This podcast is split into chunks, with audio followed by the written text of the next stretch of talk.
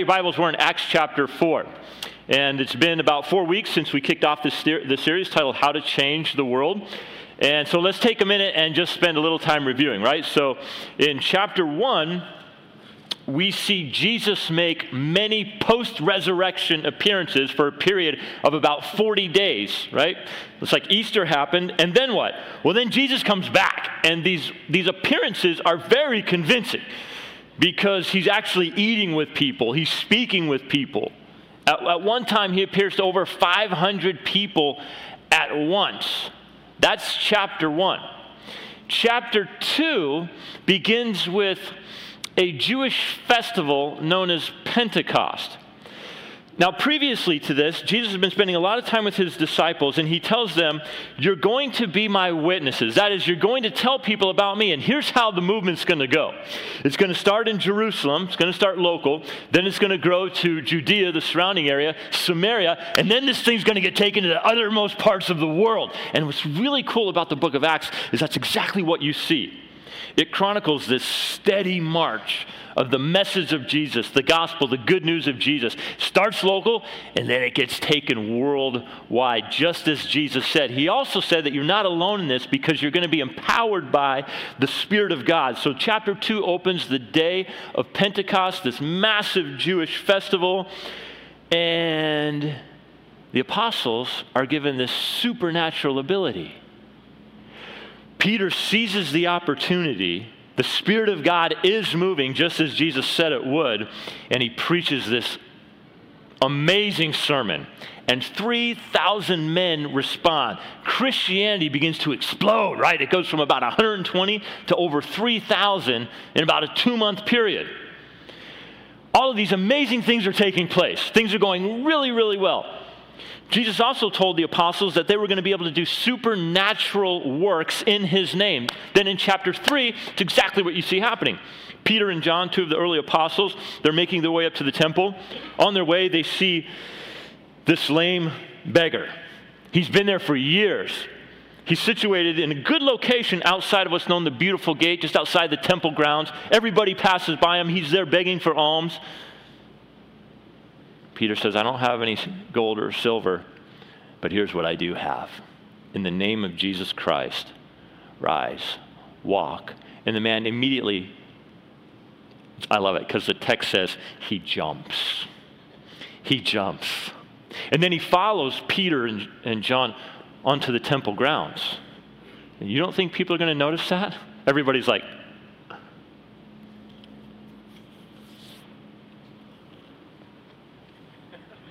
It's him. Check it out.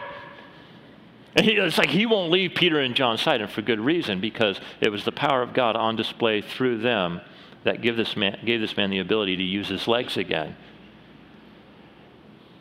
And buzz starts to spread. People are talking.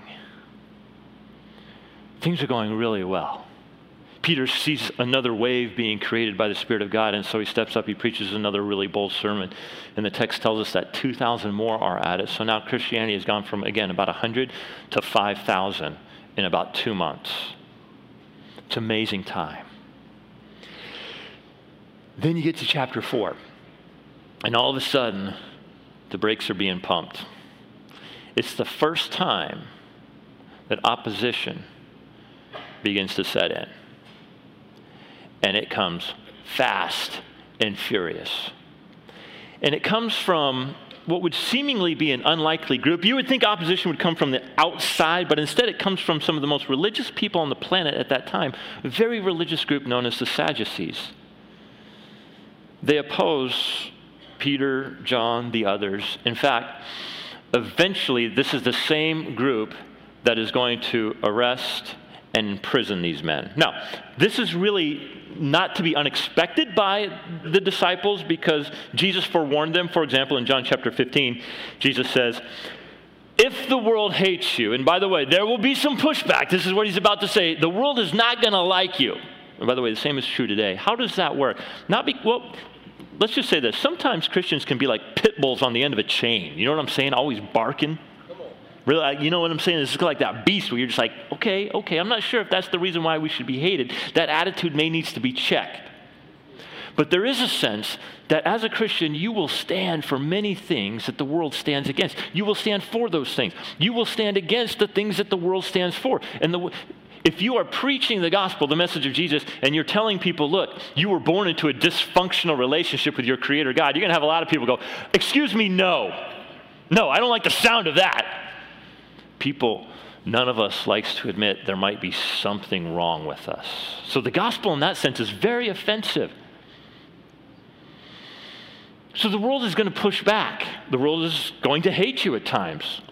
Jesus says, But remember this hated me first. So if you belong to the world, it would love you as it loves its own. It's interesting because in our culture today, the love of the world is actually turning out to eat itself. There is no safe place in the world now. Isn't that interesting? So even if you're tempted to, to be loved by the world, be forewarned. You're going to be swallowed up by it because the world eats its own. As it is, you do not belong to the world, but I have chosen you out of the world. That's so great. And that is why the world hates you. Now, in Luke chapter 12, Jesus says, here's the deal. Don't worry about being hated. Um, you're actually going to get some help. He says, when you are brought before synagogues, rulers, and authorities, now remember, these guys are simple fishermen, okay? blue collar, uneducated. And now they're being told, you're going to be brought before synagogues, rulers, and authorities. Don't worry about how you will defend yourselves or what you will say, for the Holy Spirit will teach you at that time what you should say. The power behind the growth, the movement of the Christian church, same as true today, is the Holy Spirit. The most misidentified, misrepresented, misunderstood member of the Trinity is the Holy Spirit. But yet, as you read through the book of Acts, that's where the power comes from. He gets very specific in Luke chapter 21. How'd you like to hear all this? But before all this, they will lay hands on you and they will persecute you. They will deliver you to synagogues and prisons. So now the guys are being told, here's your destination. Ultimately, you're going to wind up in prison. And you will be brought before kings and governors and all because of me and my name, Jesus says. This will result in your being witness to them. Persecution will give rise to opportunity if you take it. But make up your mind not to worry beforehand how you will defend yourselves. Like, what are we going to say? What are we going to do? Don't worry about that. For I will give you words and wisdom that none of your adversaries will be able to resist or contradict. So these are really sobering words, but they're also very comforting. So, up until this point, the church has been in favor with all the people. That's what the text actually says. Not so much anymore. It's going to change. And here's the reason why Peter has been teaching on the temple grounds. There's a group known as the Sadducees, and they were, how can I explain it? They, they, um, they owned the temple grounds. Okay? It's like the worship at the temple went from God to the Sadducees, these religious elite, to everybody else. And these guys, they came from wealthy, ruling class, very high positions. They dressed in very fancy, long robes. You, you could spot these guys a mile away, and they loved their positions of privilege. And every once in a while, when Jesus encountered them, he'd just kind of poke their finger at them, and he'd be like, Man, if you look inside yourself, there's a lot of self righteousness. There's a lot of trying to earn your way to God. Oh, and they hated Jesus for this. Ultimately, these were the guys that had Jesus delivered up to be crucified. And now they're hearing the name of Jesus again on their own turf. They're out of their minds. Acts chapter 1, verse 4. And as they, that's Peter and John, were speaking to the people, now remember, this is shortly after this miraculous healing occurs. The priests and the captain of the temple, the temple actually had its own security force, and the Sadducees, they came upon them, greatly annoyed. Why? Because they were teaching the people and proclaiming in Jesus the resurrection from the dead. Now, they shared a lot of things about Jesus, but it's interesting. Luke is very specific in, in telling us it's, it's this part of the message that they really don't like, they really find annoying. They're talking about this resurrection from the dead. More on that in a second. And so they arrested them. put them in custody until the next day, for it was already evening. But many of those who had heard the word believed, and the number of the men, check this out, came to about 5,000. So now there's a couple thousand more men. They're going to go home. They're going to tell their, their, their wives, their kids, their families. So the church is really, again, beginning to explode. This grabs the attention of the religious elite, the upper class, the ones that had all the power. The text says they were greatly annoyed. That, that, also, that can also be translated as, uh, in this way extremely angry. Why?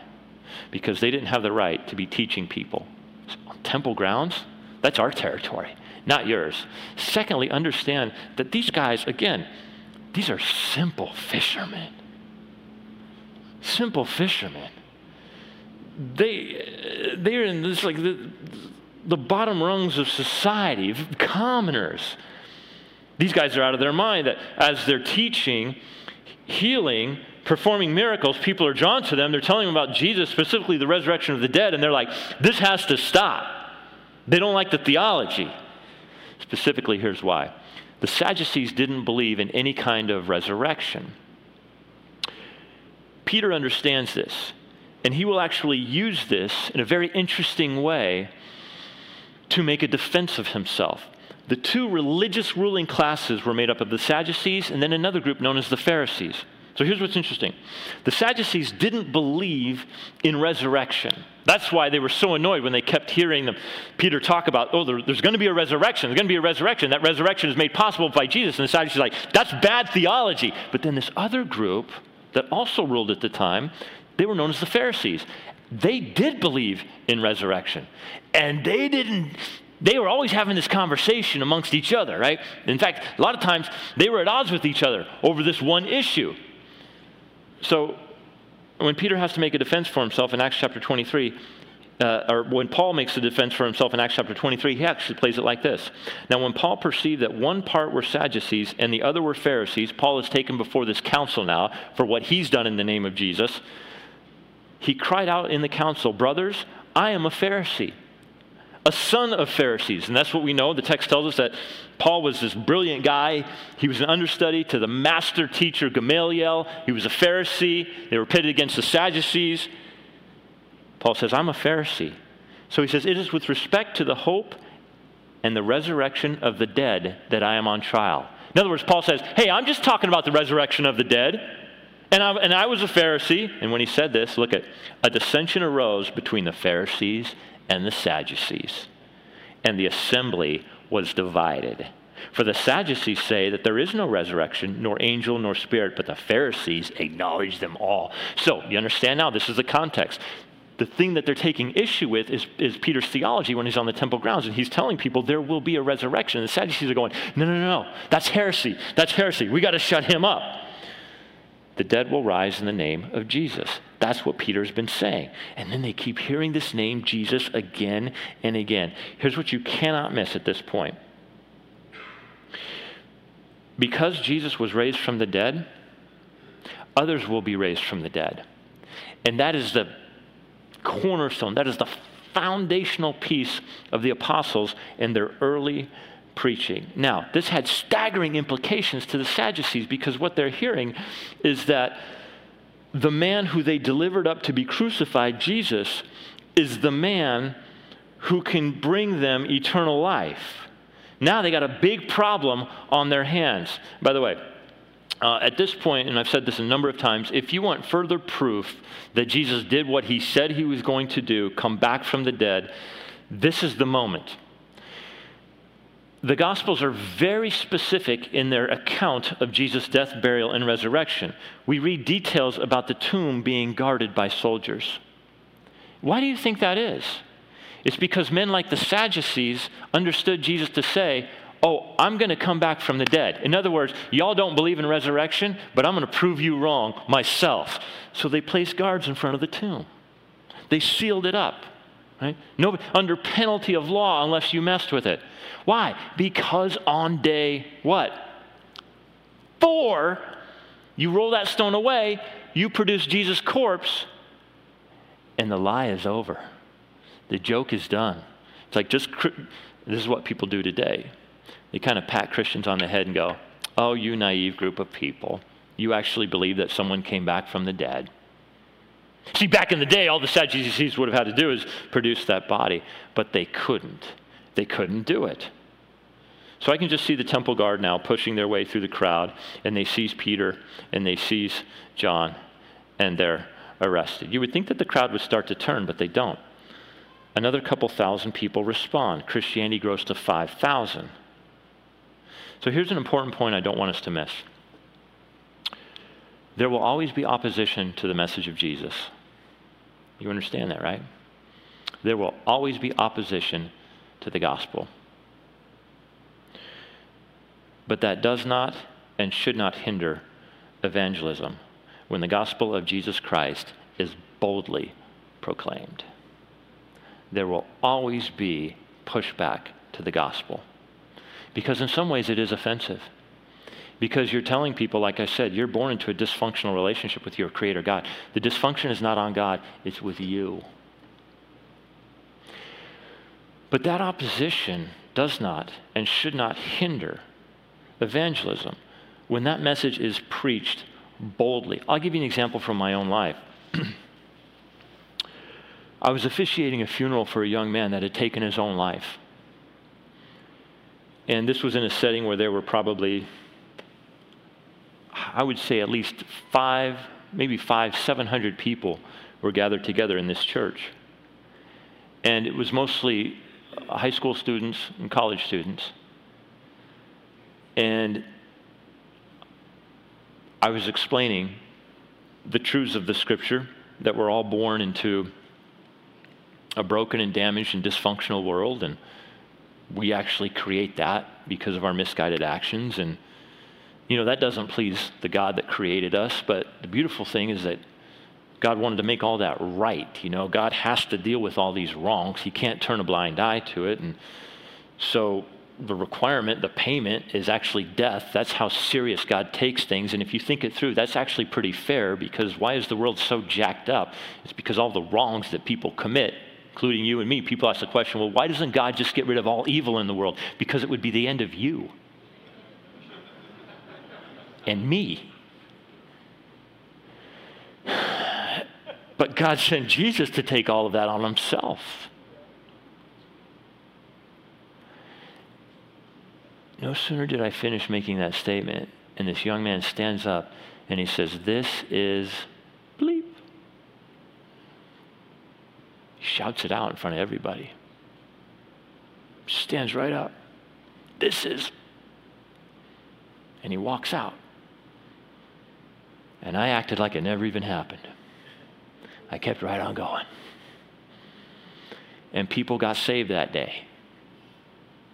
See, there will, there will always be some opposition to the gospel. Now, I actually think, in many ways, we are living in the golden age of gospel opportunity. Because here's what I see happening in culture right now, Western culture, especially here in the States. There are no safe places anymore. There are no safe places. There aren't hardly any safe conversations anymore.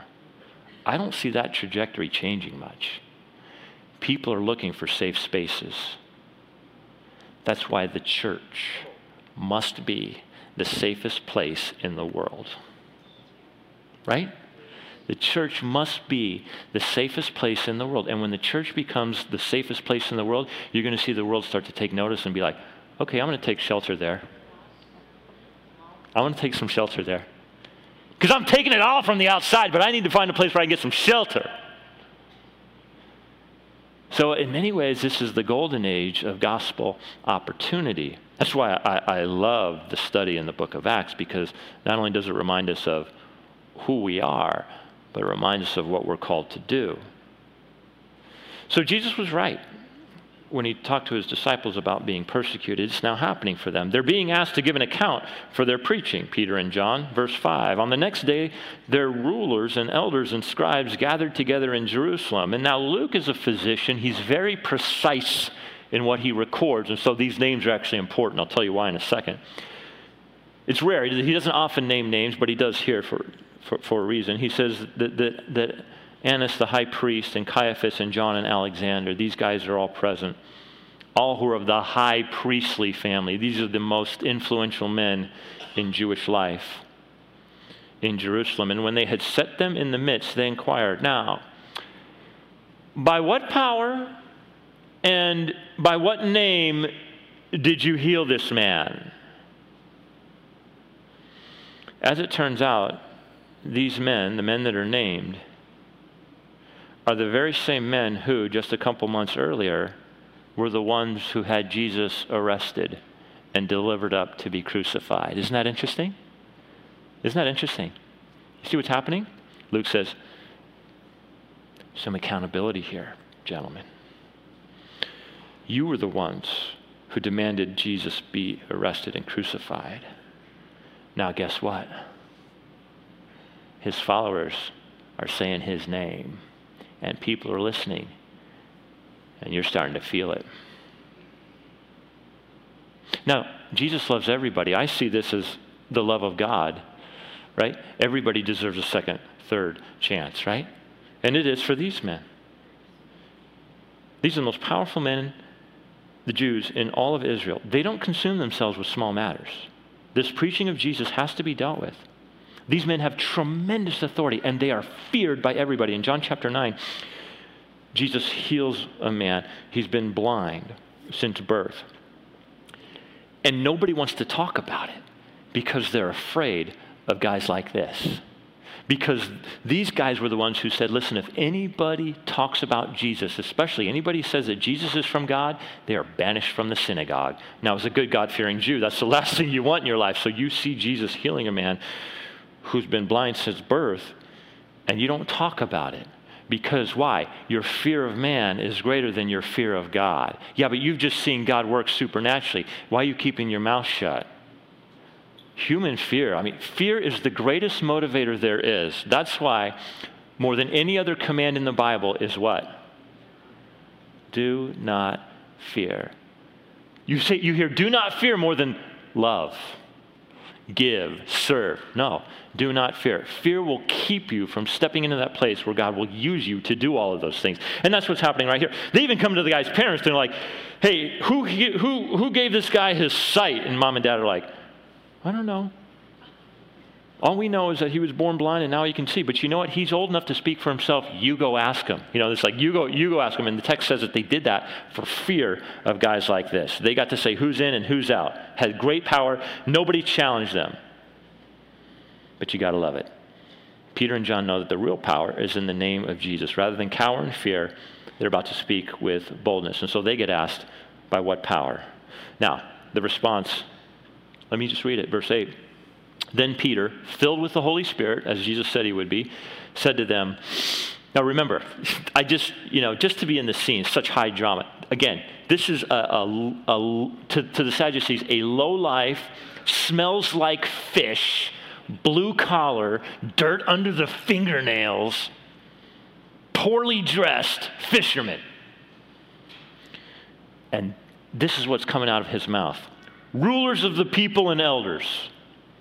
If we are being examined today concerning a good deed done to a crippled man, by what means this man has been healed, let it be known to all of you and to all the people of Israel that by the name of Jesus Christ of Nazareth,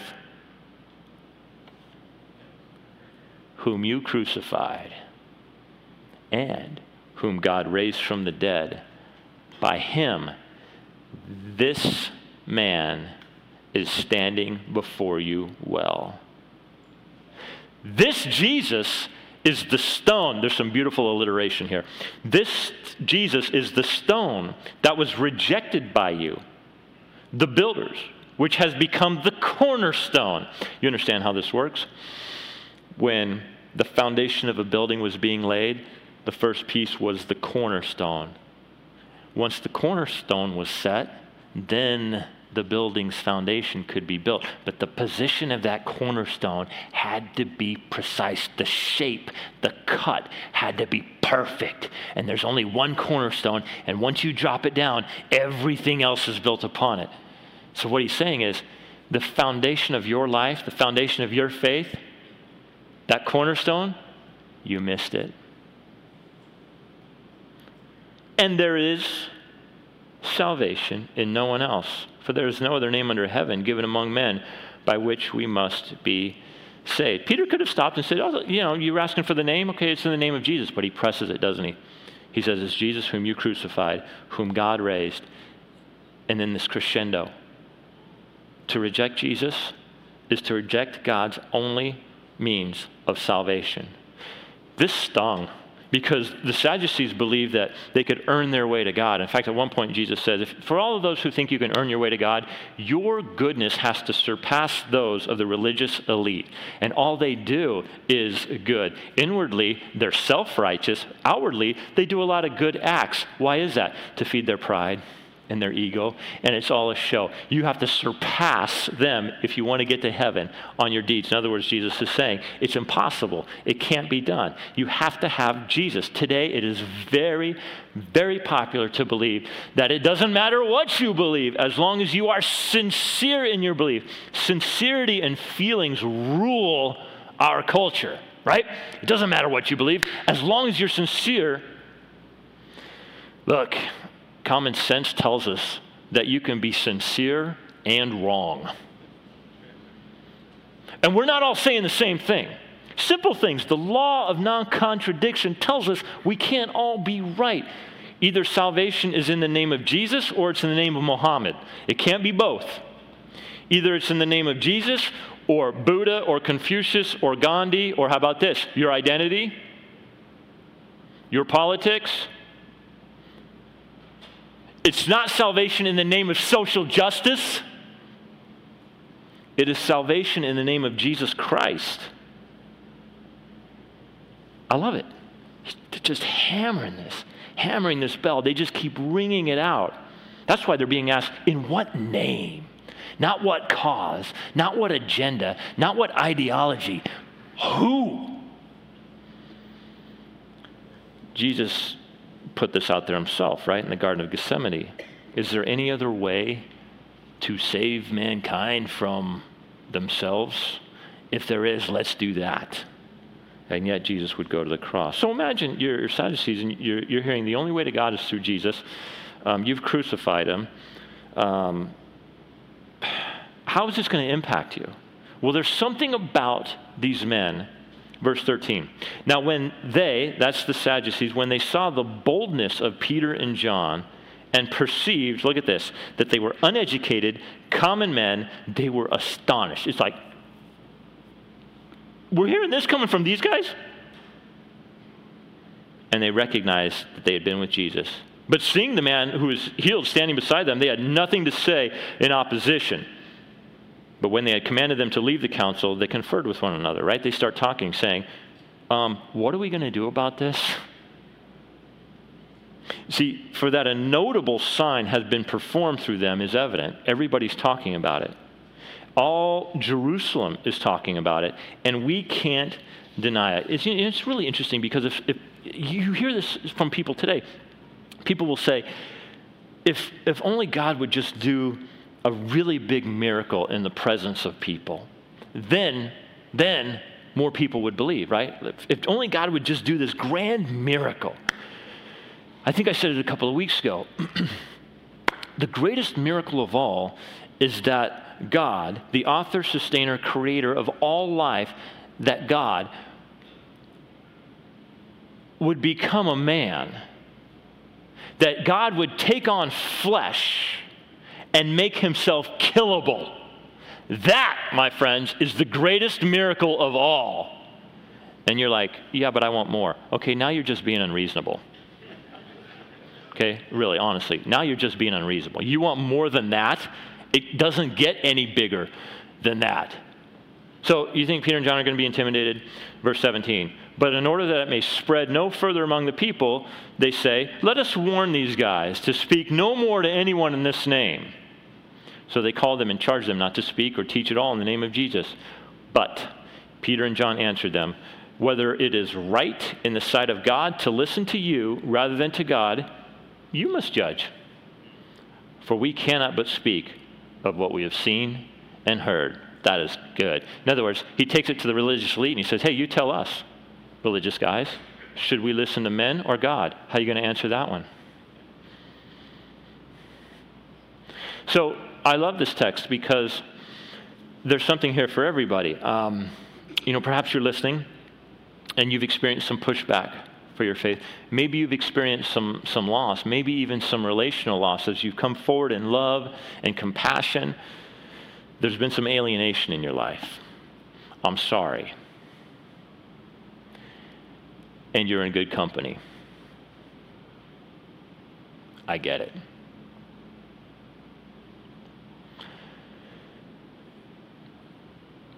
Maybe you're just sitting in the boat, enjoying the cruise around the lake, just gently rowing, enjoying the scenery, catching a few fish, pulling them in. You're on cruise control. Um, you're never really stepping outside of that comfort zone. Your boat has never, never been rocked. There's no turbulence. Uh, can I encourage you? It might be time for you to step out of the boat I want to say take some risks, but that's the wrong way to say it because when you put your life in the hands of God, there is no risk.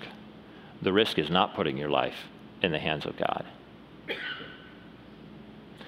We were saved for a purpose. As we continue to work through the book of Acts, we're reminded that purpose doesn't involve selfishly holding on to what we have. We share it with others, trusting in the sovereignty of God through the power of the Holy Spirit.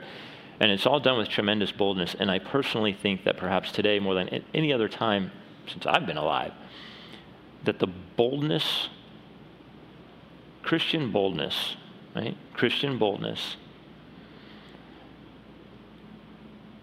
when that truth is set before those who don't yet know Jesus and who are loving the world, being eaten by the world, it resonates within them. I can't tell you how many times I have people, I've had people circle back to me and they'll tell me, you know, when you said this, I hated you for it. When you told me that the Bible tells me this, you know, I really, I, I didn't like you for that.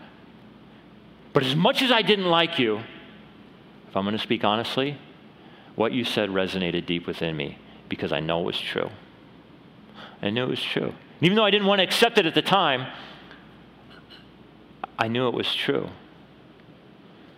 And lastly, you know, we're reminded that it's all about it's all about Jesus. Salvation is found only in him, not in popular culture, not in ourselves, not in popular hashtags, not in our social media identities. All of that stuff actually those things can be false messiahs.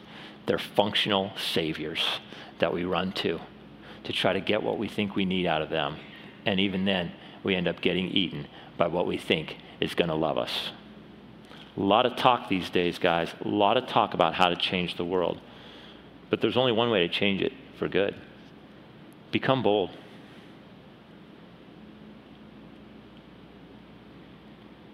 Become bold. So you have somebody in your life that needs to hear what Jesus has to offer. Honestly, now, what is holding you back? What is the fear? So, the Bible speaks to our time in every way because we have these examples of people who have gone before us. And we are here because of their lives, their witness, not just what they say, but how they say it in total confidence. So, my prayer this week is that we would understand if we are going to change the world, it's going to be because we do speak the truth of Jesus. So, we need to pray, Father. God, that same spirit that worked 2,000 years ago is the same spirit that's working today. Father, would you create a boldness within Illuminate, within this local body? Just, just these little sparks, will you fan those into flame? Because the world needs rescuing. And you've given us the incredible dignity and honor to be part of that rescue plan. That's amazing. God, thank you for that. I pray that we would step into it. Father, give us the power of the Holy Spirit. We ask. In the name of the one, as always, that we want to make famous for who he is, for what he's done in our lives. That name is Jesus. He is the Christ, the Messiah. And it's in his name that we pray. And God's people said, Amen.